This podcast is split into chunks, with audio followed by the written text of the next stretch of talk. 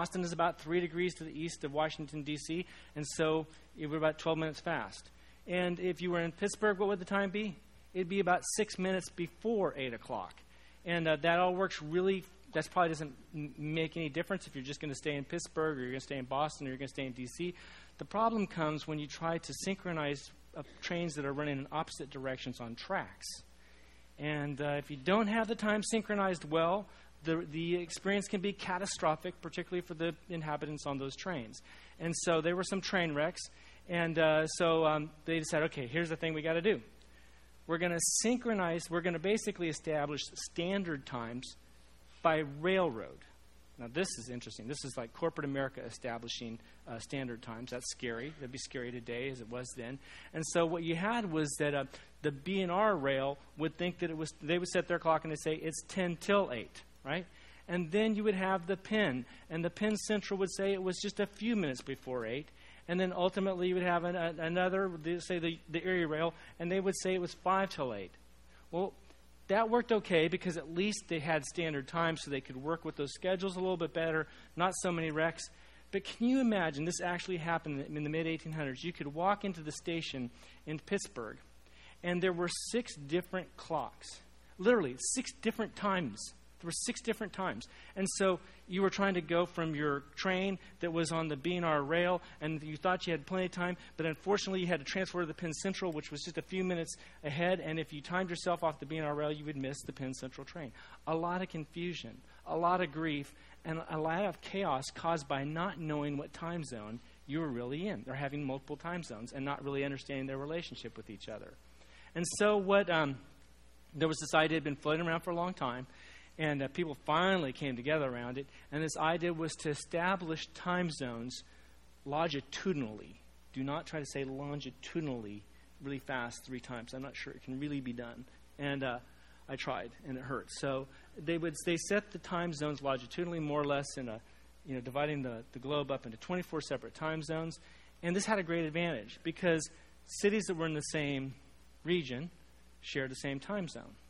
And so that way it was really easy. If you were on a train from Charleston to New York or to Boston, it was in the same time zone. And this made synchronizing schedules for passengers and schedules for using the rails very easy. And so knowing what time zone you're in made this much, much easier. And that's how we ended up with time zones. So there's really nothing, uh, nothing miraculous in time zones except that they, they need to be standardized.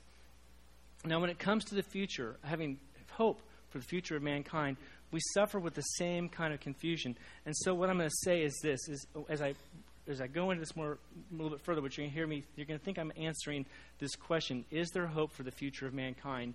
Three different ways, and I'm going to answer it three different ways. And what I'm going to say is that it, the way you find hope is different in every time zone, and it's important to know what time zone you're talking about when you are trying to find hope. So why I've used the word know a lot, and it's worth it's it's worth noting this relationship between hope and knowledge or knowing, because in a real way, we think that hope is sort of out there, it's sort of intuitive experience. In some ways, in some elements, it is, but in some ways, hope is very concrete because this biblical, in the biblical essence of the word, hope can be reasonably translated as meaning confident expectation or expecting with confidence. And the problem with time zones and not knowing where you're at is that the less knowledge you have, the more uncertainty you have, the less hope you're going to have. It's a very important relationship between knowing and hope and intuition and hope. They both actually come together.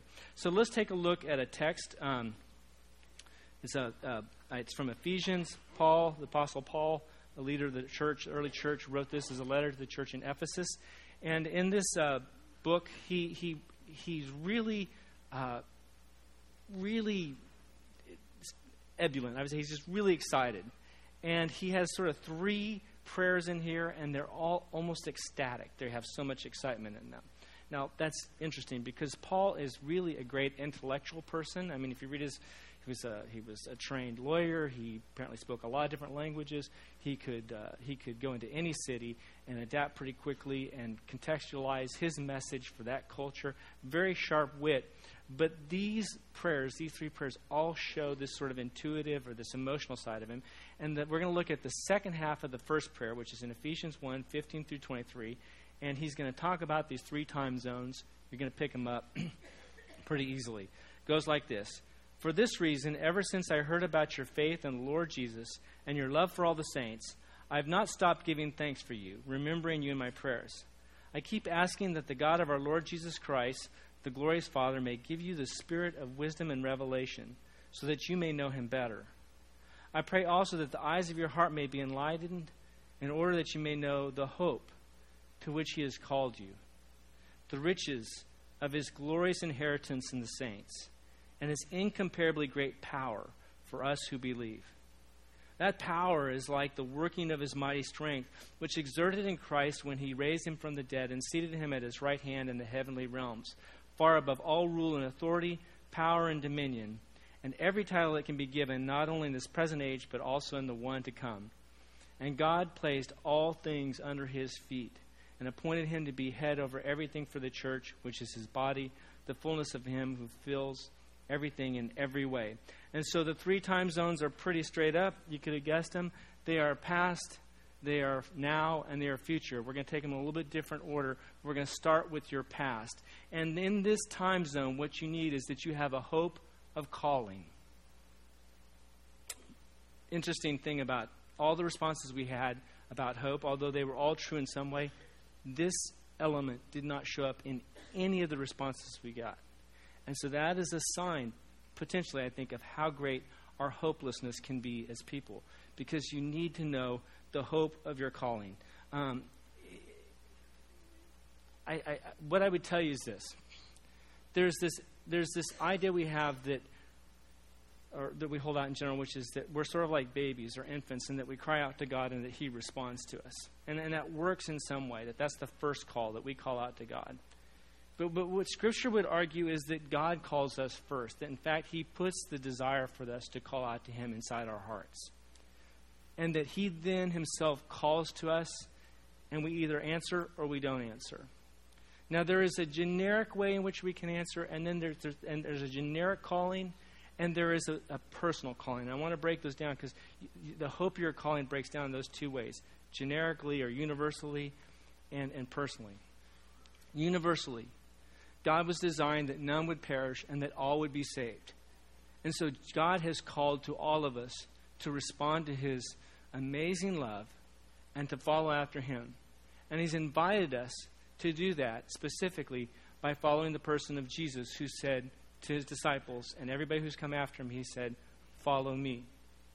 And if our response is yes, then we receive that, for, we respond to his first call, and we received the peace of Christ. What Christ did was in his life was that he was reconciling people who were far from God to the Father himself. He was bringing peace where there had been enmity and strife and division, and he was closing that gap. And so, in a real way, when we hear God's call and we respond to it in that universal sense, we, receive, we, we become, we, we reside in Christ and He in us. We receive liberty, we receive freedom, we receive the opportunity to serve people not because we have to, but because we want to, to serve people freely. We, increase in, we can increase in goodness, in joy, increase in patience in the midst of our suffering. We increase in the maturity of Christ likeness, becoming more and more like Christ. And, and that's obviously a really attractive thing. Who wouldn't want to be more like Christ? I mean, that's, that's the, the large universal calling that God has put out there.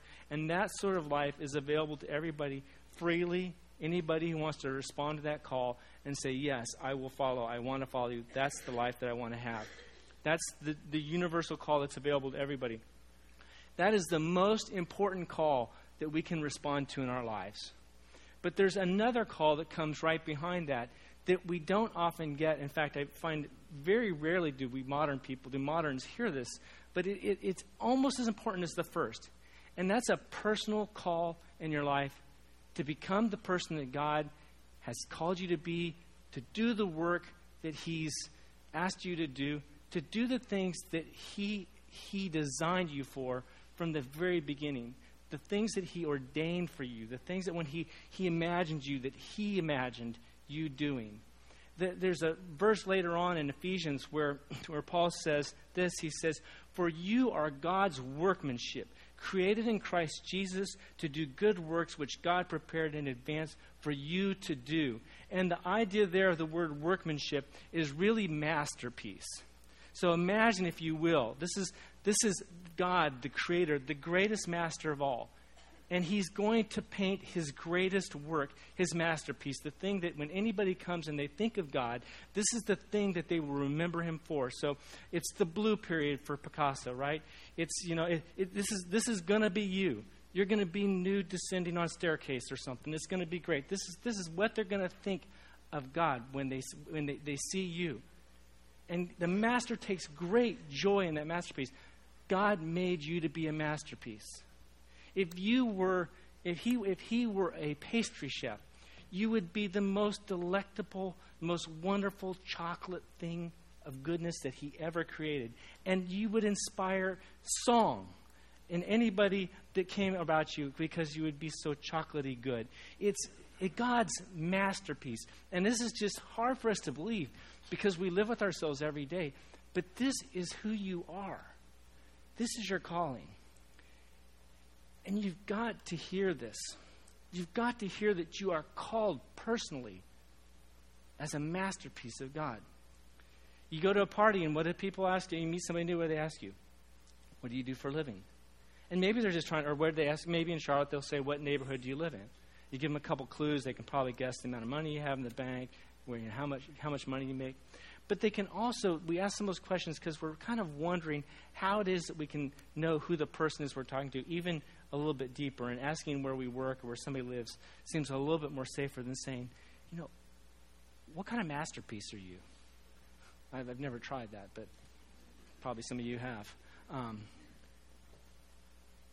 so when people say to me, you know, what do you do for a living? I say, well, you know, I hawk tile for a living. I sell tile for a living. But I, I think I have a lot higher calling than that. I won't say what it is right now, but I think I have a lot higher calling than that. When, when people say to you, what do you do? Are you, are you prone to say, well, you know, I'm, I'm a mom. I'm, I'm raising kids.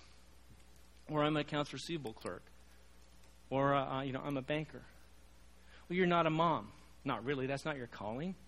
I mean, of course, you're a mom, but that's not your calling. That's, that's what you're doing, but that's not your calling. Your kids will grow up one day.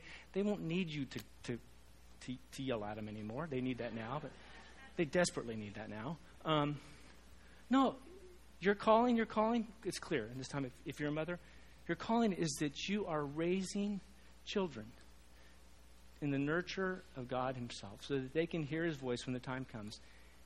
You are raising somebody who may be maybe most closely uh, aligned right now as your children. But in 1,000 years, they will, their real identity will be as your brother or your sister and not your children. That's what your calling is in that moment. Our view of our calling, our, our lives, is too low, much too low. Your calling is you are going to help those children. You're going to help them to grow attentive ears so that they will hear God calling in themselves. You're not an accounts receivable clerk. Maybe you're the one person in your cube area, your, your cube tribal area, that's really a friend, that doesn't gossip, that's open for business to hear all the time. And so, yeah, you're an accounts receivable clerk, but you're the person that everybody goes to when they need to be built up, when they need to be encouraged, when they need an attentive ear. That's your calling.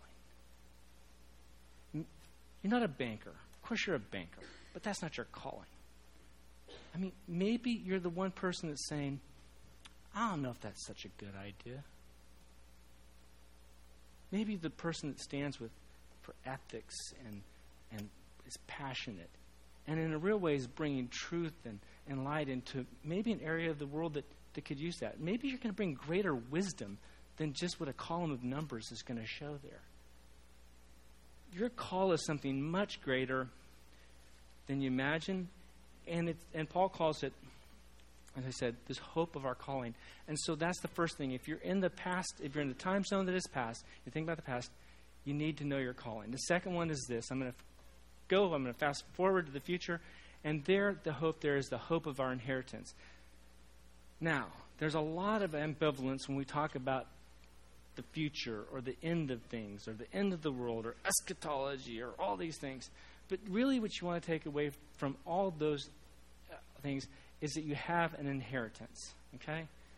And, and this is kind of fuzzy, so it's best to not be really dogmatic because if I say it's going to be specifically like this and this and this and this, what I can imagine is that in 50 years somebody else will say something completely different. And so it, it, it, I'm not going to say necessarily streets paved with gold and you know all that. What I would tell you is that what you need to pay attention to is that when the Bible talks about the future, it says things like, "We will be with God, and He will be with us." we will, he will be our God and we will be his people. The essence of that time is God with us. And apparently, there's something amazing about that because in his presence, we will be perfectly transformed.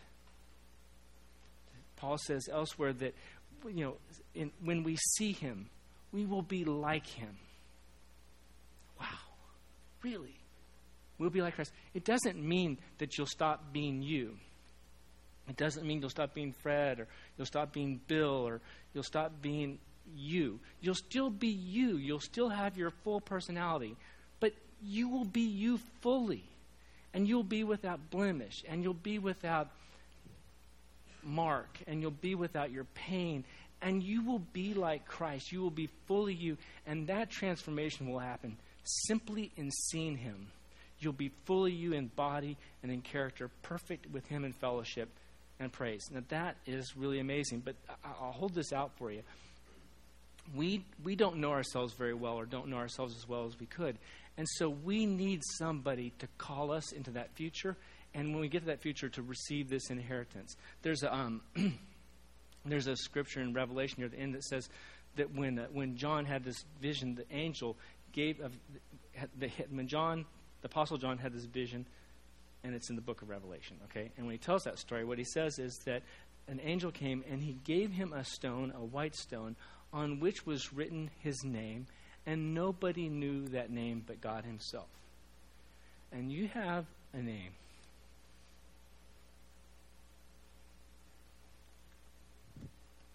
And you don't even know it. But God does.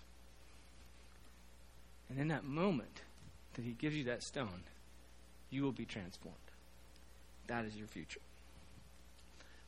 Paul spends a lot more time talking, going back and talking about now.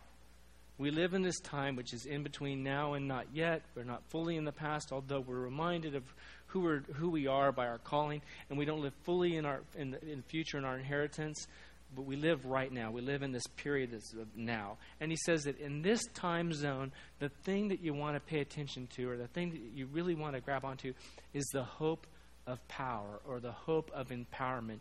God actually coming and living inside of us. Now, this is interesting. When Paul makes this argument here, um, I tend to argue most things intuitively, but when he makes this argument here, he makes an objective legal argument because in that day there were people that were witnesses that had seen the had seen Jesus both alive and dead and resurrected. All three. They had seen him in all states. And so he felt comfortable making an argument that he could take to court and have it hold up that that was in fact the reality of Christ. That was who was. If you want to melt the gospel down to the most critical element it's this. Jesus lived he died and he was resurrected in power.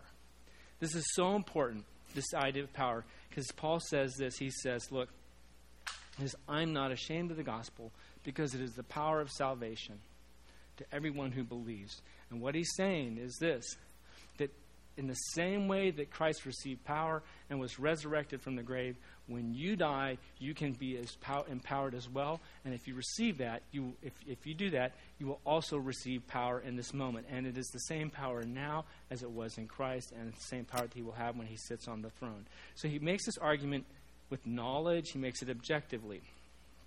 Two things you need to know in application of the now. I think we can really see, and this is going to get kind of meaty here, but I think you can start to see how we derail our lives of hope in this now period looking at power. Here's how, here's how this is going to go. Two elements in this argument. The first is that this power is real and that it's available, right? The second, and that it, so that it's, it's unique in both its display and its effectiveness. The second is this that that power is really only available in the person of Christ. And that's why he says things like, you know, Christ in you is the hope of glory. You can look at every other great teacher through every other century, great teaching, great moral teaching. There's only kind of one cra- either crazy man or Messiah who stand up saying, I lived, I died, and I was ro- and I rose again in power. And so that power, that source of power, is is Christians would argue is really only available in its fullness from the person from being in a relationship with the person of Jesus Christ. I know that that is probably offensive, but I'm, that is that's the argument that Paul is making. So that's it: power which is effective and unique, and power that's available in Christ. So here's where we get derailed. The despondent person looks at the situation around them and thinks, you know, you know I don't have any power to change things. I'm just going to sit here and be depressed. And the proud person looks at the future and thinks they own it because they think, I've been pretty successful to this point. I can make it through. I'll be okay in the future. And they're both without hope. They're both without expectant confidence. The first, because their position denies the real available power that God has to give. That's if you're despondent. And the person that's successful and proud is hopeless as well because they deny the, the source of the hope, which is God Himself and specifically the person of Christ. Now, you may not be all, you're probably not all despondent. If you were, um, you wouldn't have any friends at all. You'd probably be still, be, still be in bed this morning. And you not, might, may not be completely proud. Most of us are schizophrenic. We're walking around with some degree of these elements going on in our lives in various and different places. And so the opportunity here is in your schizophrenia to speak to your schizophrenia and ask, why am I feeling powerless? Or when you're feeling too strong, you ask the question, why do I think I can do this apart from the power of Christ? People want hope because we're too because we're just so hopeless. We lack calling, we don't know how things are going to end, and we feel powerless in the face of addiction and trouble. So, what is it that should give us hope in the future of mankind? Knowing what time zone we're in understand the hope of our calling, the, understand the hope of our inheritance, and living and walking in, the, in our hope and our power, the hope of power right now. But there's something getting in the way of that, and I and I think that this is worth putting out. This is kind of getting to the crunchy stage here, but something's getting in the way of that, and and Paul attacks that at the very beginning of the prayer, this prayer, and what he says is, you're really not experiencing those things. So, I'm going to pray something for you. I'm going to pray that you would have your eyes opened and your hearts opened, and you'd be able to see and you'd be able to hear, and that you'll know. Paul does this crazy thing all through Ephesians where he marries knowledge and faith, and we have divorced them. We've divorced them. And we, for some reason, we thought just because the Constitution said that there was a segregation of powers and that you were free to worship in any place you wanted, we thought that that meant that we couldn't be people that were able to walk both in, in, in wisdom or with, with thought and walk with, with, uh, with enlightenment. But we can and we should, and he's encouraging us to do that. So, enlightenment by, by the Spirit, of course. Paul tells us to pray without ceasing. He tells us, you know, that tells us that, you know, prayer brings down strongholds. He encourages us to embrace this part of the part of life which is intuitive and, and, and out there a little bit and it's internal. But he tells us, you know, that, it, you know, walk in the Spirit. At the same time, he says, you know, think. Think. He, we're even encouraged to do this, you know, pray that you'll have the mind of Christ.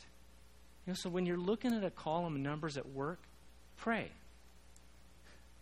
You know, and when you're praying your kids will relent, think. Bring the two things together. Bring them together.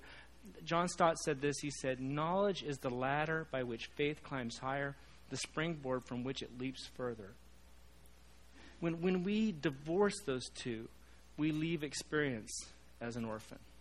And I'm going to show you how that works here by asking this question What does a life full of hope look like? Well, it's a marriage of knowledge and faith, and experience is their child. This is hopeful. You want to get you want to get hope, you need to start asking for it.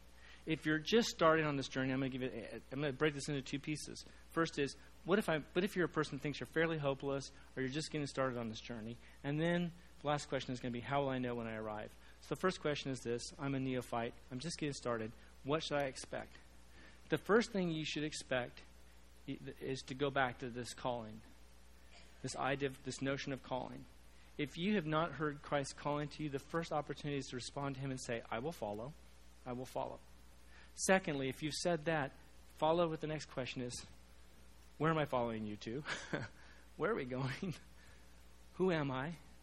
This is just so important because challenges will almost come at this level of calling at the very beginning. You'll think you heard a calling, and what will you think? You'll think, two days later, you'll wake up and you'll think, I'm crazy. I didn't hear anything. That was just me making that stuff up. So this attack almost always comes at the level of your calling at the very beginning. And more than that, even if you've accepted that call, what will happen if you're at the beginning is you'll try to be deterred from it. So if you accept your call and you think you hear something about yourself, about who you are, what you're called to be, more than likely something will come into that path that's going to challenge it. And you're going to have to you're going to have to stand up to it. I was um, running yesterday out at uh, Crowder's uh, at uh, Crowder's. Actually, a little uh, segue here. There's a great trail that goes kind of along Signal uh, Peak all the way down to South Carolina, and there's nobody on that end of the trail. But if you're up on the up by the park, it's really crowded. So I was coming back at the finish of that run. It was getting dark, and um, coming down the hill, tired, lots of rocks. And uh, there was a couple I saw. I passed them in front of me. They were walking along, and they had bad footwear. Always a bad sign on that trail. And um, uh, you want to be sure-footed. Um, I know something about that, having uh, recently broken my nose um, on a run. And um, and so uh, so I'm going down the trail, and I this is stupid. Um, I was actually talking on the phone while I was running running. Kathy was at work, and, and I didn't want to miss her call and boss. So, lucky I wasn't the one that fell. So, as I passed him and got about 50 feet past him, um, I heard this. I heard the sound of the stubbed toe on the stump which was hidden by the leaves. Uh, then I heard a long period of silence, followed by the sound of someone speeding as they're tilted over, trying to gain their their uh, their balance back, which is usually followed by this sound. which is kind of the hit and the double bounce. unless they have the fortune of this sound, which is the tree. That's, that's always bad. So it was the first. I told Kathy goodbye because I'm such a great guy. And um, I hung up. And as I turned around, I saw the guy on the ground screaming in psychological pain. Um, I went back, and uh, you know, you never know somebody's on the ground. It looks pretty painful, and it's like it, we're both his companion and I were both saying, "Are you, you know, is everything okay? Are you right?" And it's like, you know, oh, he's kind of holding his knee, and the only the first thing comes out of his mouth is this: "A spaz like me doesn't belong on this trail." that says something. And I told him, look, no, really, you know, I fell myself just three weeks ago, broke my nose. This, is, this proves that you should be on the trail. I really thought in that moment, this guy's called to be on the trail. And somebody else is telling him that he shouldn't be. And he needs to lean against that. He needs to be on the trail. So when your calling comes, and even after you've heard it, likely other voices, both within and without, will tell you that you're on the wrong trail. So lean against that. So if you're in the beginning of this journey, my guess is that you need to hear about your calling. And you'll need to hold on to it. May, and, and I'm going to give you just one question for this. If you don't know what your calling is, I just this white stone thing is really hot for me. Usually, just take some time to just find that scripture in Revelation, it's the early part of Revelation. I can't remember where, and just pray, and just say, "What's my name? What's my name?" And as God tells you your name, or what He thinks, when you hear that name, you'll know a lot more about your calling because your name will say something about where you're going. Um, Okay, so when you start, also another thing is likely you will start in your strength, but God will deliver you into your weakness, and you will have ample opportunities then. So if you're a person that's really strong on knowledge, likely you're going to end up over getting to uh, work on your spiritual side, and vice versa. How will you know when you get there? Well, your experience will change. You will function better in both areas, for one thing, both of these things, and you'll bring them together. John Stott says this. He says, It is precisely as we ponder what God has done in Christ that the Spirit will open our eyes to grasp its implications. So the sign of a person that's brought these things together, the person that's living hopefully, is you're sitting here in, the, in worship, right? And while you're worshiping, expressing worship and singing of all things, you will, God, the Spirit will be able to bring things to your mind, and they will have implications for the hard things in your life. Like, should I still be yelling at my kids every day? And another way you'll know you're, you're, you're starting to arrive is this. Maybe you're a person who said, you know, I'm my father's child. So, you, know, I'm just, I'm just a product of my kids, or a product of my parents. And your calling trumps your DNA.